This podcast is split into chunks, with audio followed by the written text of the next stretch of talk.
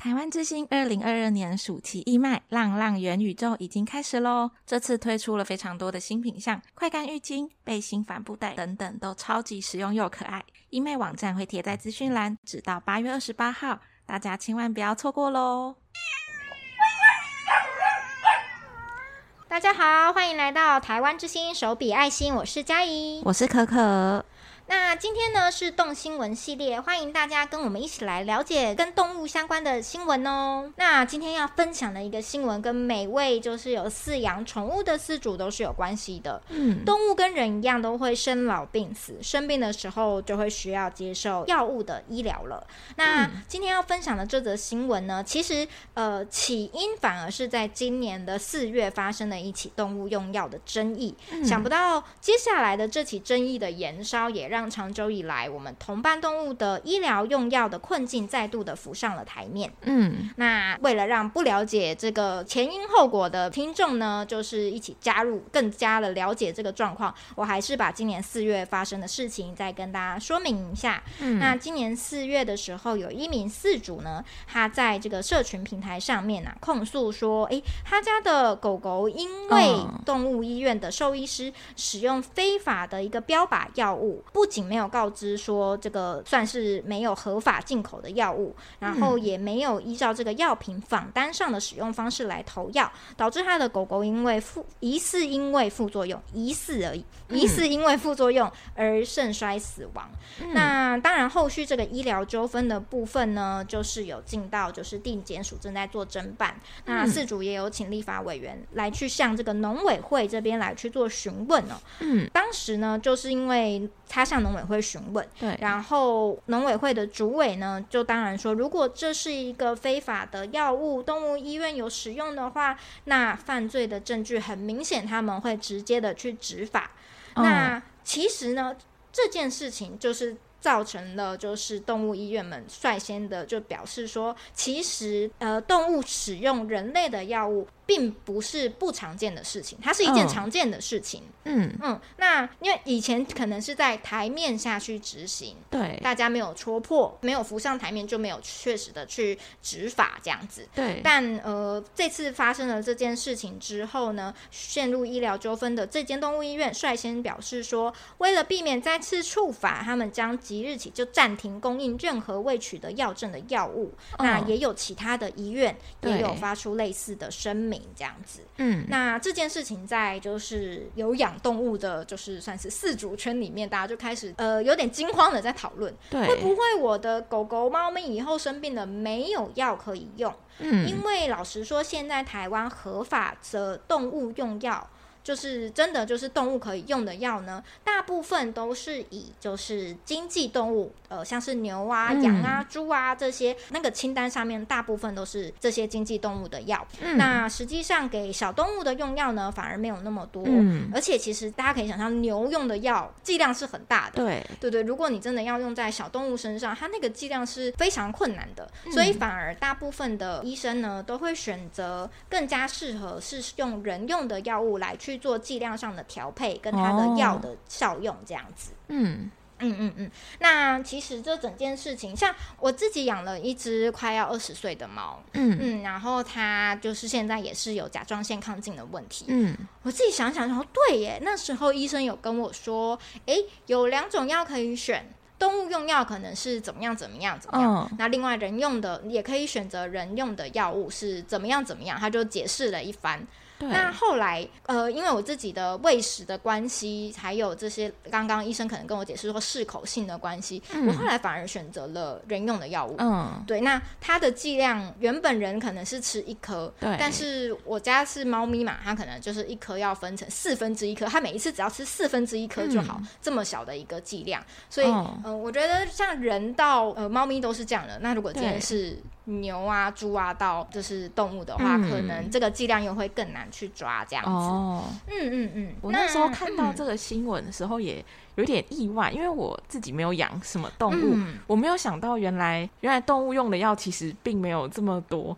对，因为刚开始看到新闻，就都会很耸动的写什么非法药物还是什么，然后就会很直观想说，嗯，对对对，没有还没有取得合法的药证，嗯、那当然是不要用啊。可是后来又去追了一些新，嗯、就是追了一些文章，才发现事情好像不是我想的这么简单。对，没错，其实这整件事，我我老实说，为了准备这则要分享的新闻，我也 就是发现有非常多的资料可以去探索。嗯、那呃，兽医使用人药这件事情，其实已经至少可能十年来都有在争论了。嗯对那最重要的就是，呃，反而是兽医跟药师之间的一个争论。嗯、那药师他们有点坚持的是说，人类的用药，嗯、通常你在诊所看完医生之后，会去就是药局拿药嘛。嗯、那他们会做到就是数量的检核，这些确保你不会滥用药物。嗯，对。那他们今天担心说，哎，一旦开放给兽医直接跟药商购买。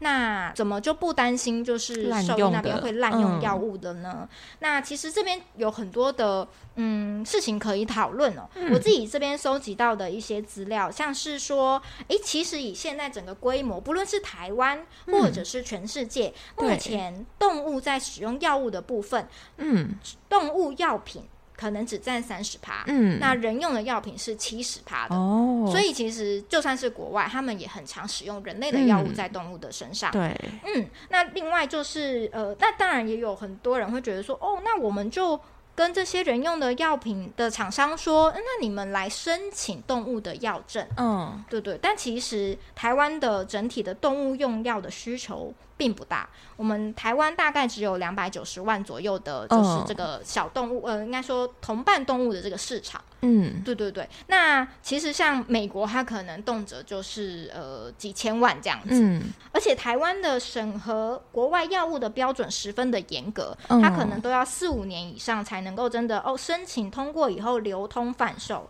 所以这个市场又小。然后国外进口速度慢，这些都是导致就是我们国内动物用药缺药的主要原因。嗯嗯，对。那另外呢，就是呃，像刚刚有提到的，就是呃，兽医呃，应该说药师会觉得说，为什么兽医不能就是跟人一样，你开药物给我，我给你药以后，呃，饲主就可以自己带回去。对。但是以兽医的角度会觉得，像我刚刚提到的，嗯，呃，通常动物用的药。跟人的剂量是有落差的，所以他们还需要再去做调整。对所以今天会变成，如果今天用了他开药单，然后让事主去药局拿药，嗯，之后其实药呃事主还要再回来，就是兽医师这边把我刚刚在药局买的药交给兽医师，请他帮我调配好，嗯、然后我才又带回家。所以其实这是一个蛮吊诡的一个流程，有点像让饲主去跑大地游戏。嗯，那如果今天。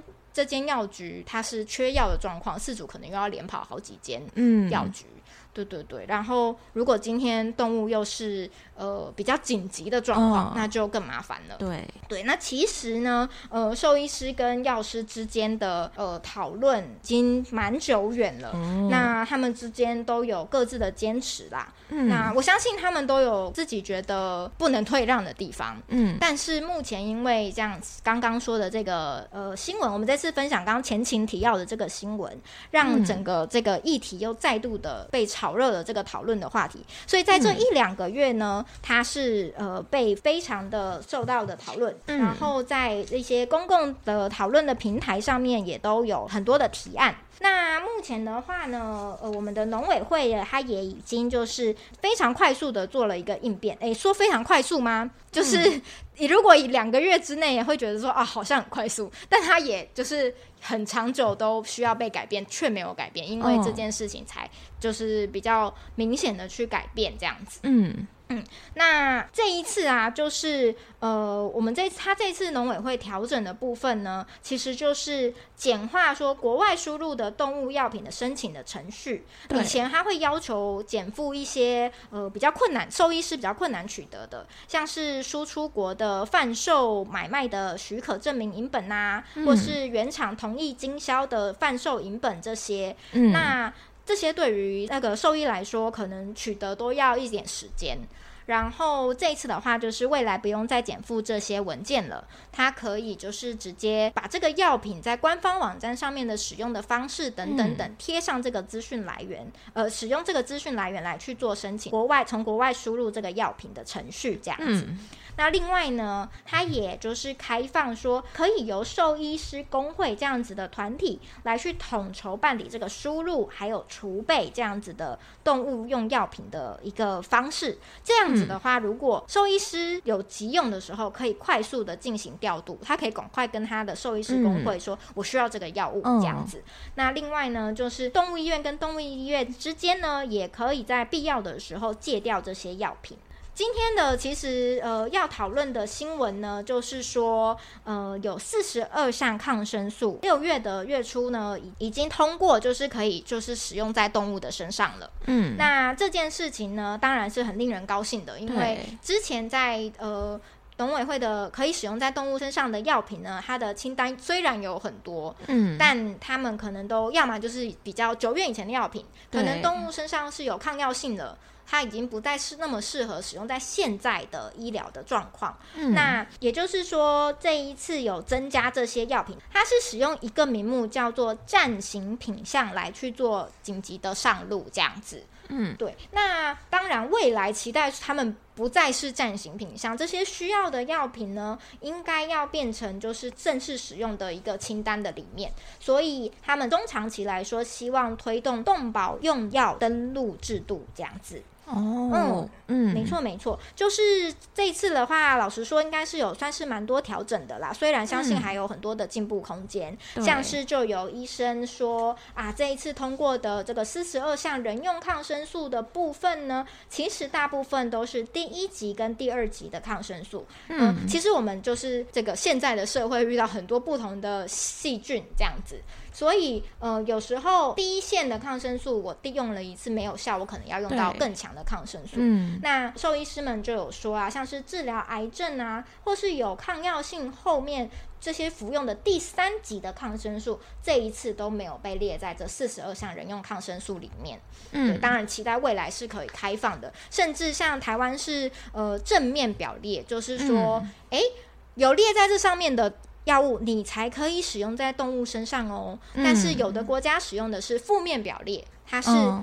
列在这边的，你不能用。哦、那其他的，你只要提出你的就是使用方式是合理的，什么什么的一些证明，那你就可以用。所以也有一些声音是说，是不是台湾也变成一个负面表列的方式呢？哦对，那这些当然都还需要再经过这些协调会来去做讨论。不过也透过这次的事件，就是有所进展嘛，因为其实很多可能隐藏很久的问题。嗯，在真的有什么状况之前，也很难去做调整嘛，因为你也不知道要怎么去应对。嗯、而且我刚刚在想，就是因为大部分的药物好像都是用在经济动物上面，嗯嗯、比较少用在同伴动物上面。嗯，感觉是因为毕竟早期大家不太会特别去养同伴动物哦，对，就像以前你也不会去养刺猬、养兔子什么的，大部分都是养经济动物。嗯，然后经济动物又跟国家的整个经济就是有很大的关系，嗯、所以自然。这方面的药品或者是规范就会比较完整一点。嗯，我觉得还有一个部分是刚好台湾的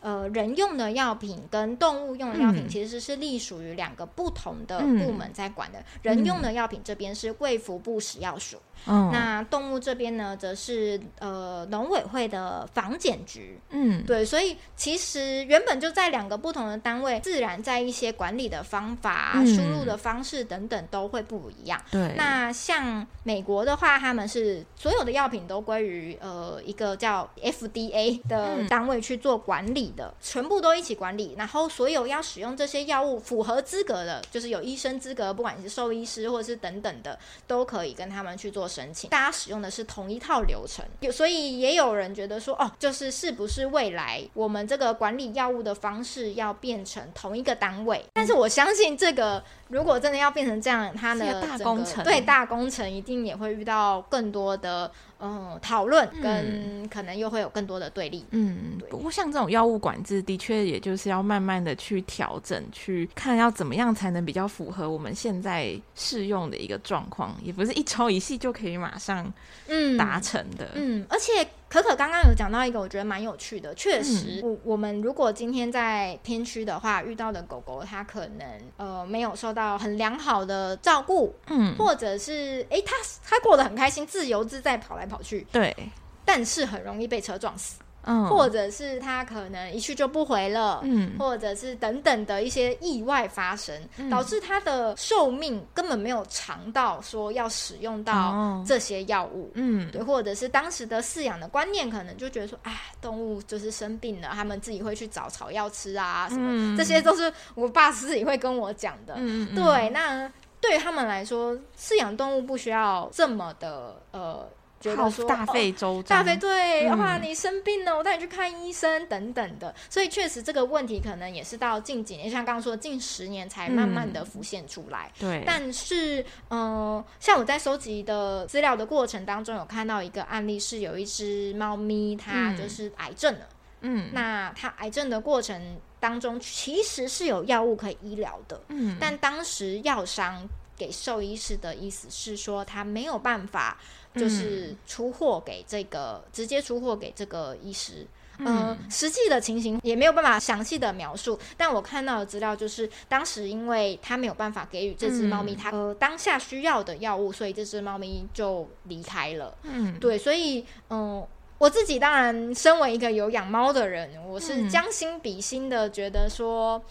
如果有一天我的动物也是必须要受到整治，我当然希望它能够兽医能够尽可能的使用，就是他觉得有效的药物。嗯，对。那嗯、呃，当然也有一些药师就会觉得说，哦，那我们还是可以就是协助调配这些药物等等的。但是其实因为动物确实也是百百种。嗯，对，就是猫咪狗啊，可能就有在用药上面有一些要留意的部分。所以兽医的意思就是，药师你们的专业是人的部分，嗯，可是我们兽医也有我们自己的专业，就是、嗯、呃，应该要尊重我们的专业，让我们自己来去做调制这样子。哦、嗯，其实农委会最近有很认真的在来去针对这个议题评估，我觉得是好事啦。嗯、那当初很多人会觉得说，哇。那个立委啊，就是好像没有搞清楚状况，就去质询农委会的主委，问他们说，这样是不是就是非法？你们是不是要开罚？这些事情？呃，那时候大家对于这件事当然是比较负面的，嗯、就是有去责骂那个立法委员这样子。嗯、但是现在事后回头想想，我觉得，嗯，发生了这件事情，其实或许也是一个转机，危机就是转机嘛。对、嗯，就是让这个议题能够再度的被讨论，然后能够正，嗯、就是让各个。